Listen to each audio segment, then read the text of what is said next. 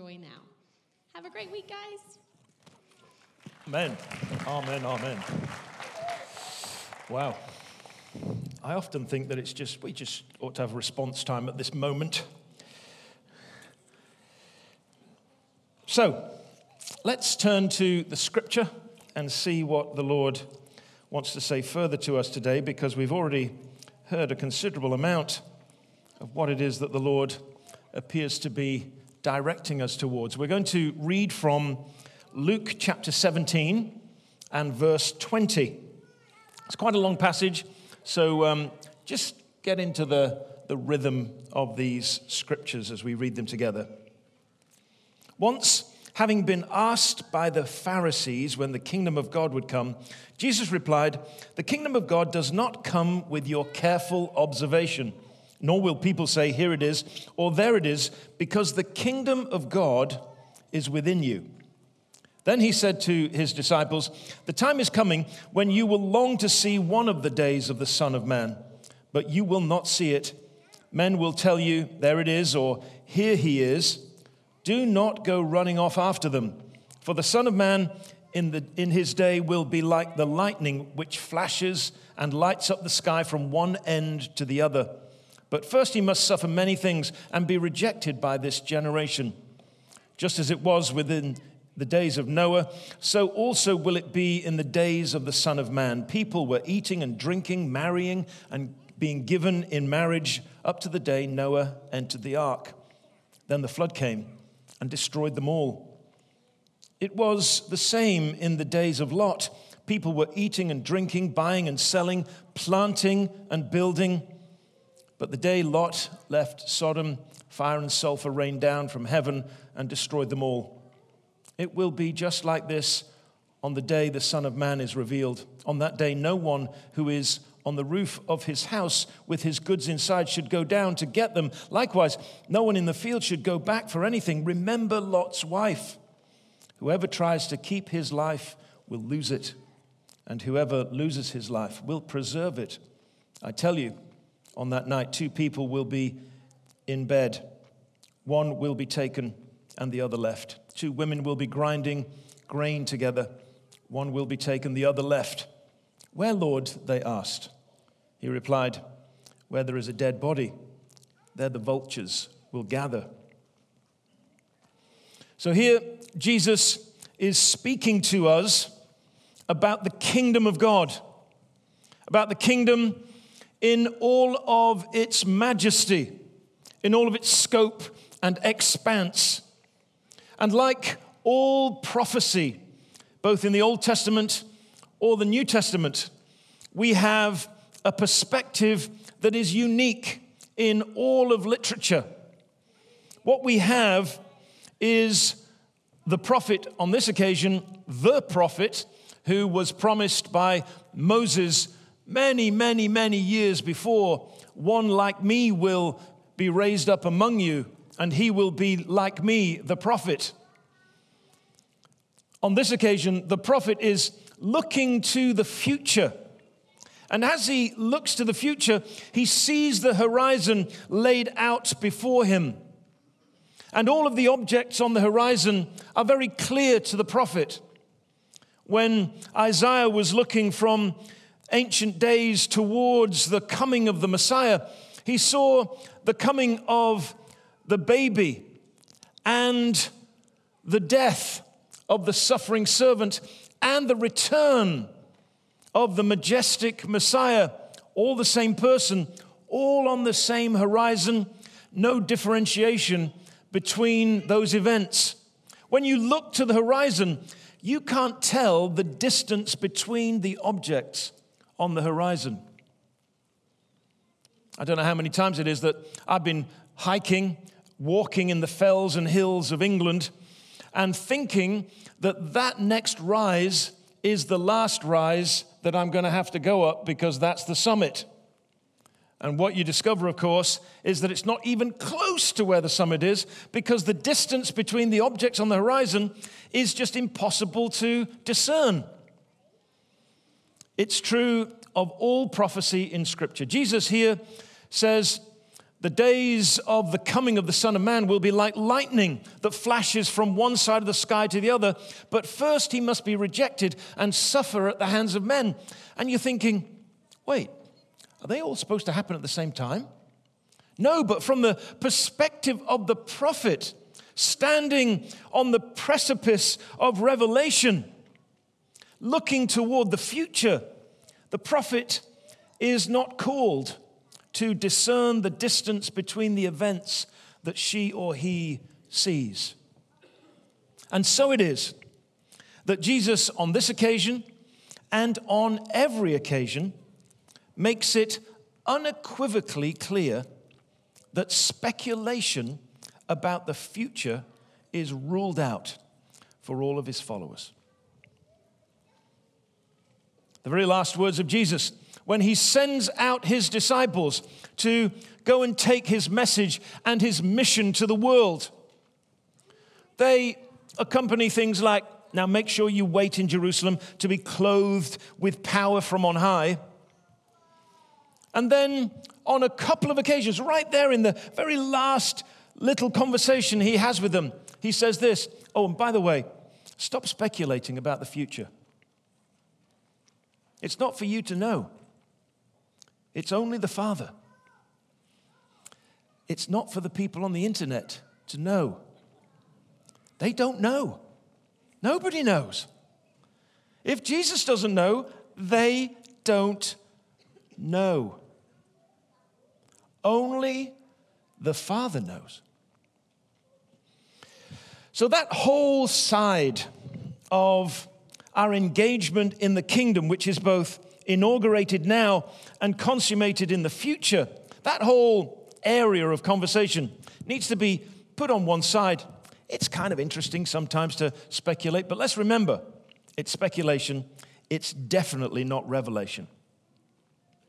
The second thing to say is that there are a few things in this passage that are the kinds of things that cause people to pause and go, hmm, I wonder what that all means. One of them is the little phrase there at the very end, which has this kind of, it, it feels like it ought to have its own soundtrack. You know, it, it's right there at the very end, and, you know, you, you, you're reading through, and, and the, the disciples understandably say, well, you know, where is all this going to happen? And Jesus says, where there is a dead body, there the vultures will gather. Dun, dun, dun. You're thinking, wow, that's awesome. What does that mean? And of course, you know, we've been racked with millions of words poured over that particular subject. Perhaps the best way to understand it is that Jesus is using a word there which can be used to describe any soaring bird, any soaring bird. So it could be a vulture or an eagle. And so this clever play on words is perhaps being used by Jesus to give them some clues as to what will happen in the big picture and in the small picture. When Jerusalem was about to die as a city, the eagles gathered as the legions of Rome came to destroy and take captive. Every legion carried an eagle. And it may well be that in the early church, they, they saw this as an immediate prophecy of the, of the conquering armies gathering around the city before it died. But metaphorically, it's always true. It's always true that wherever death is found, the symbol of death is that those who live on death will be there. The enemy imaged in the picture of a vulture feeding on death will always be evident. And so be aware, be open-hearted, open-eyed, be always alert. Your enemy, the devil, prowls around.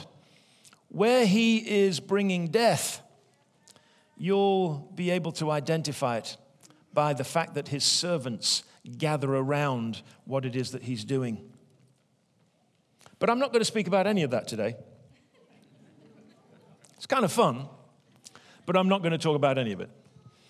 What I want to remind you is that you have that card with the five capitals in there, and I'd like you to think about that as you've been worshiping and as you listen now to this, this word shared. I want you to be thinking about what's your response to what it is that God is saying, because what Jesus is articulating here is something that's true of us now. We're in the midst of really a, a once-in-a-lifetime, maybe once-in-a-century, maybe once-in-a-millennium event.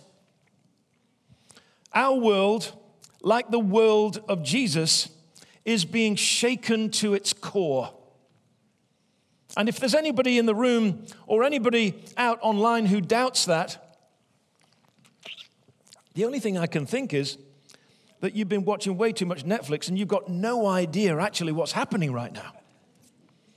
This is an amazing time to be alive. It's a troubling time, as the family ministry team kind of shared with us. So often children will say what it is that's in their heart. My grandson said to his mother just the other day, he said, "Do you think, Mummy, I've got anger issues?" She's thinking, "You're seven years old. What are you talking about?" He probably saw it on the television somewhere. And she said, "No, darling, I don't think you do." And he said, "Well, I feel angry a lot." And she said, "Well, you've been stuck in this house for three months. That's in England. They're not allowed out at all. The world that we're in right now is a world that is going through a radical upheaval. And when anything goes through that kind of upheaval, the thing that you're most aware of is this: the fault lines that were hidden up until the event of the earthquake are now exposed. The fault lines in our society are now exposed. The calls for social justice, the calls for reformation in our criminal justice code, entirely appropriate. Because, why? Because the fault line of race and the relationships between the races is being exposed at this moment. I come from a nation where the big issue is class. We've come to another nation and become members of this nation, grateful citizens of this nation, where the great issue is race. Now, most days, we never notice it. Most days we never think about it. But when the earthquake comes, the fault line is exposed. And so nationally, the fault line is being revealed to us so that we have an opportunity to do something. And what might that be? Jesus says, "The kingdom is among you." The writer to the Hebrews says this: everything is being shaken so that what is unshakable is revealed. That's Hebrews chapter twelve, verse twenty-six and following. Everything is being shaken so that what is unshakable is revealed. Now, you may feel uncomfortable because of your background, your education, your perspective, your politics, with me saying things like the fault line of race is being exposed in our nation. I totally get that. But if we doubt that that's what's happening, then we need to step back and say, so why is all of this happening? In the end, the answer will always be this: everything that can be shaken is being shaken so that what is unshakable can be revealed. Where is the place where we find racial unity? Where is the place that we find national peace? Where is the place that we find community security? Where's the place that we find salvation from our temporal and spiritual troubles? It's only the kingdom. There is no other place.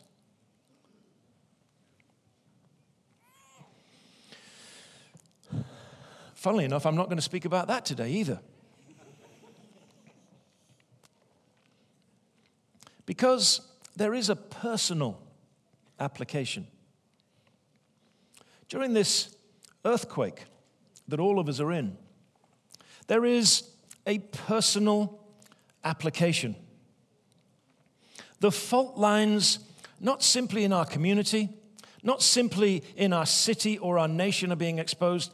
The fault lines in us are being revealed.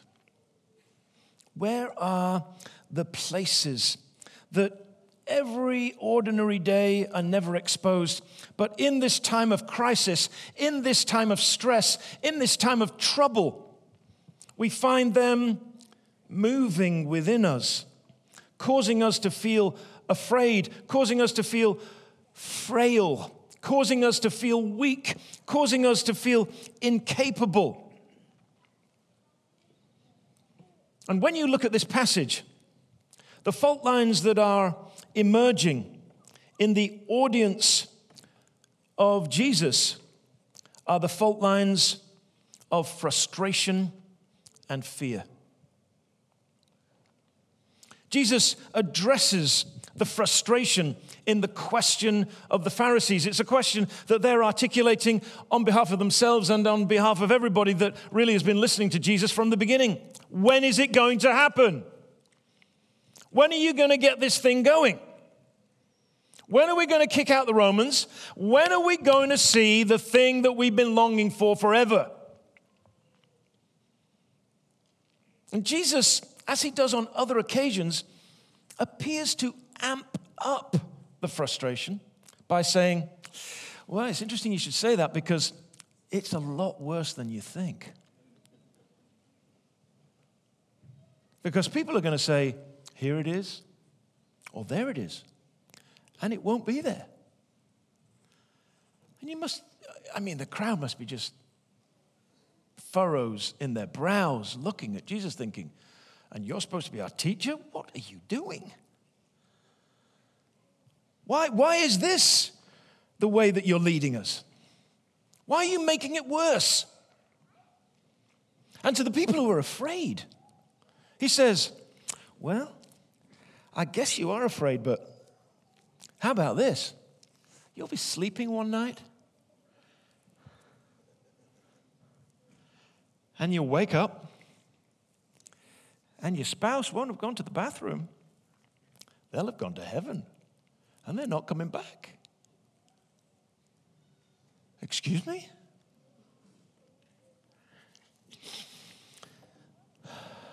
Fear kind of topples over into terror when you start thinking about that. Two women will be grinding corn, grain together, and one will be taken, one will be left behind. What? Are, are you are you trying to comfort me right now? Because so frustration and fear are the fault lines that are being exposed in the audience that Jesus is addressing then and the audience that he's addressing now, you and I. And honestly, all of us have got both fault lines, but all of us have one that's more prominent than the other. Me, it's frustration.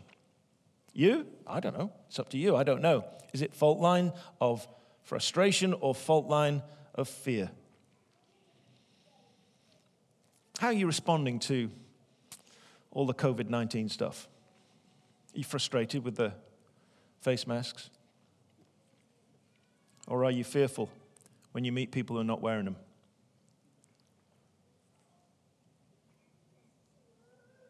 See what I mean? All of us. All of us have a fault line that's being exposed right now. frustration, or fear. It's an interesting thing that all of these realities that are within us have both a positive and a negative application. If you think of frustration, for instance, ever since people have been studying the nature of human creativity, they've noted that frustration is the cause of human creativity. That you make a breakthrough in some solution that you're looking for, whether it be artistic or scientific, because of the frustration that you feel. Since modern science, people have been fascinated by the, by the, the very nature of human creativity, and they've looked at it, and people like Sigmund Freud spent years trying to understand it, and basically came up with the answer that it's basically frustration that causes it. Others down through the years have made a life study of it. Arthur Koestler, in the famous book, The Act of Creation, called it by association. He said, He said, there are these two things in your life, and you're trying to resolve these two things in your life. And it's in the moment that they come together, and he says, and they bisociate, that you get a moment of creativity. He was a Jewish man. He said, I see it a lot in Jewish humor. He said, Jewish humor is humor like all other humor, but it's very clear that you're bringing together two things, and when you bring them together, it makes you laugh. And then in the, in the book, he says, like the old story of the two ladies in the laundromat. And they're talking about their children, and one says, how's Joe doing? And she says, well, the psychiatrist says he has an Oedipus complex. And the other one says, oh, don't worry. As long as he loves his mother and is a good boy, that's okay. I thought it was funny. There's two realities brought together, and as they're brought together, they stretch you internally and create the place of creativity. So frustration is not a bad thing, it's a good thing. But when frustration becomes an obsession, when frustration becomes the controlling attitude of your life, when frustration defines your behavior towards other people, then there's a problem. In that moment, you're chasing the light like the cat that you see on the video. Fear. You think, well, fear can only be a bad thing. No, fear can be positive as well, because fear, understood in a moderate expression, is simply caution. You will teach children to be cautious around roads. You'll teach children to be cautious around hot things. You'll teach children to be cautious in certain circumstances in relation to particular people who may be dangerous, or, or whatever it is. You're not going to engender in them a lifetime of fear, but you're building in them an understanding of a wise attitude towards the world. And so fear, understood from the point of view of caution, is a good thing. But when it becomes the obsession, when it becomes the focus, and it overwhelms you to the point where you meet somebody and you can't connect with them because you're afraid of them, even though you know nothing about them, then fear is a problem.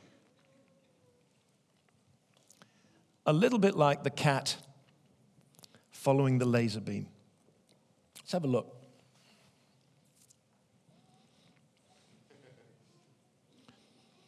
Oh, there it goes again. Oh. There, oh, what? Oh, there it goes again. Huh? No, no, no. Where? Oh, there it goes again. Do you ever feel like this? You ever feel like you get home, you're thinking, man alive, I don't know whether I can cope with this much longer. Let's try it.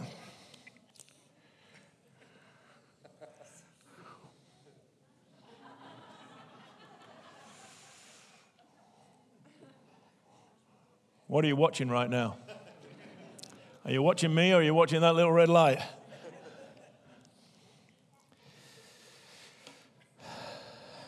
The enemy of our life knows how we're constructed, and so does the Creator and the Redeemer of our life.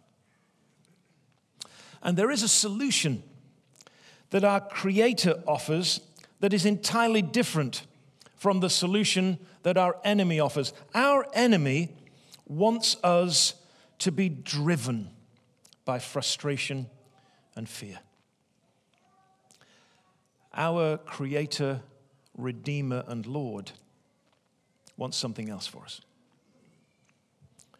To these people that were asking him the question about the kingdom, Jesus gives a very similar answer to the disciples who, in chapter twelve, were riddled with fear of the leaders and the religious elite around them. To these people, Jesus says, the kingdom is among you. To the disciples, when they were racked with fear, he says, fear not, little flock. Your Father is pleased to give you the kingdom. So how is this a solution? Well, let's pause for a while and allow the Lord to speak deeply into our hearts. Whether you are among the frustrated or the fearful today, whether you're here in the building or there online, Jesus is simply saying that his presence, his presence as the King is enough to satisfy all the frustrations and all the fears. Why is that? Because when the King is present, all of the capacity of the King is also present. The word kingdom in the Bible is never separated from the presence of the King. Wherever the King is present, that's where the kingdom is. The kingdom is not a territory. The kingdom is a person in the Bible. And if the King is present, then everything changes. So you're frustrated? Well, what are you frustrated about? Well, you're frustrated about certain circumstances, certain people, certain situations. The King is present. And in his hands, he has every provision that you need. The King is present, and he has all that you could long for and desire. The King is present, and in his presence, there is freedom from frustration. And as we surrender to the King, we, dis- we discover that surrender is better than striving. Turn to your neighbor and say, surrender is better than striving. Striving, driving, obsessively running after the thing about which you are frustrated will not ever satisfy or settle your heart. Of course, the Lord will prompt you toward creativity. But in the midst of that, he wants to remind you that you're in the presence of the Creator. So surrender to him and find the solution. Surrender is better than striving. To the fearful, the King is present. The King and all of his kingdom capacity is available to you. And if the King is present, he's not only our provider, but he's our protector. There is nothing that you can face that is bigger than him.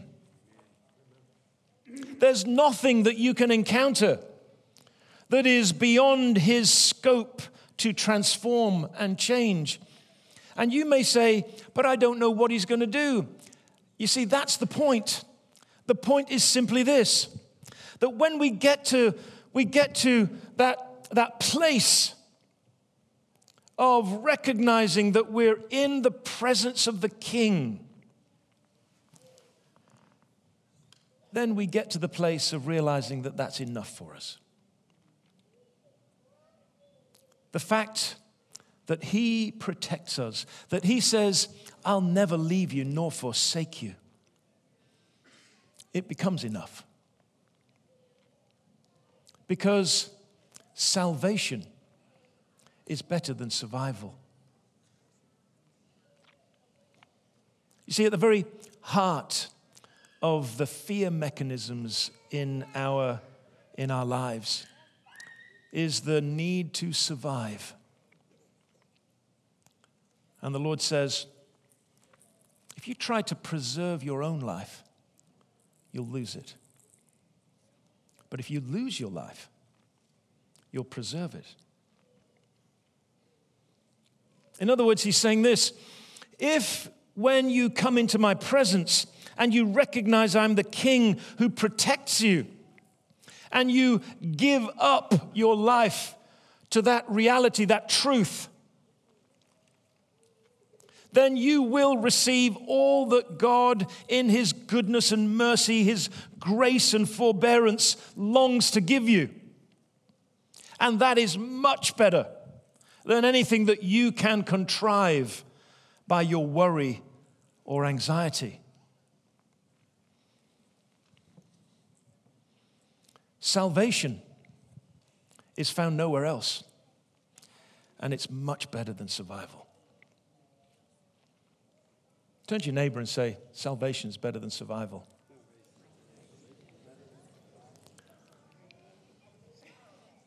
Anybody ready to get saved?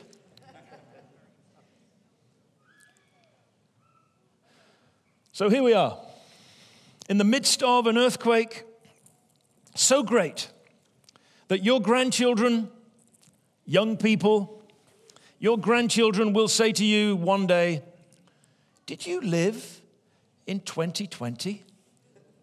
And you'll say, well, funny you should mention that. Because people will look back on these days and say, how did people live through them? How did you do that? And your answer, I pray, will be something like this. Because we found the King in the midst of the earthquake. Because everything that was shakeable was shaken. And what is unshakable was revealed. And in the midst of the kingdom, there was the King. And he was all that we needed. The King was all that we longed for. The King had all the provision that we required. The King had all of the protection that we longed for. And so we no longer needed to obsess in our frustration and fear. Because now we knew that we were in the presence of the King. Does it stir your heart like it stirs mine? Jesus says this. There is a day, it's coming soon, when the Spirit will not be with you, but within you. And on that day of Pentecost, when the church was born, all believers from that moment forward were defined by the fact that God himself came to live within them. Jesus goes on to say in other places, as well as the presence of the Lord within you in every place that you go, when you gather in my name with two or three, there am I in the midst of you. And so I'm within you and I'm without you. I'm all around you, and I'm the King. And because I'm the King, everything changes. Amen? Amen? Bless you. It's good to have you back, little one. So let's just do this as we pray. I'm going to pray for the frustrated first. And you can stand with me. I know we're all a mixture of everything, but you know who I'm talking about. And then I'm going to pray for the fearful. And if by now you're resolved in all of those things, then that's fine. Then don't stand with the other people. Just pray for them, please, with me. But as we pray now, let's just take hold of that which God has taken hold of us for. Let's pray. And if you're among the frustrated today, then stand with me as I pray for you and for myself. Lord, we want to identify with the frustrated people that you met, the people who longed for a change and became, Lord, over-focused on the frustrations that they felt. Lord, today, we choose to surrender to you, the King. We give you our frustrations in the sure and certain knowledge that you love us and that you're taking care of these things right now. And if you're fearful, stand with me.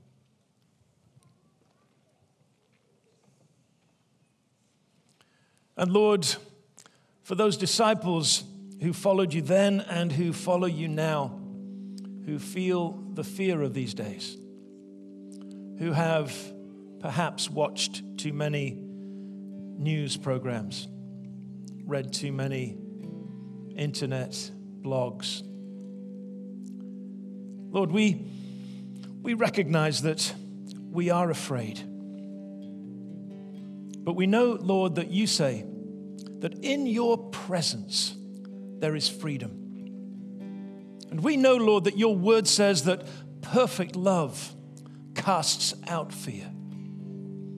And so, King Jesus, as we come to you now, recognizing that you can provide for all things and that you can protect us from all of our enemies, Lord, we receive the blessing of your presence. And we receive your freedom. And we receive, Lord, your love. And all God's people say,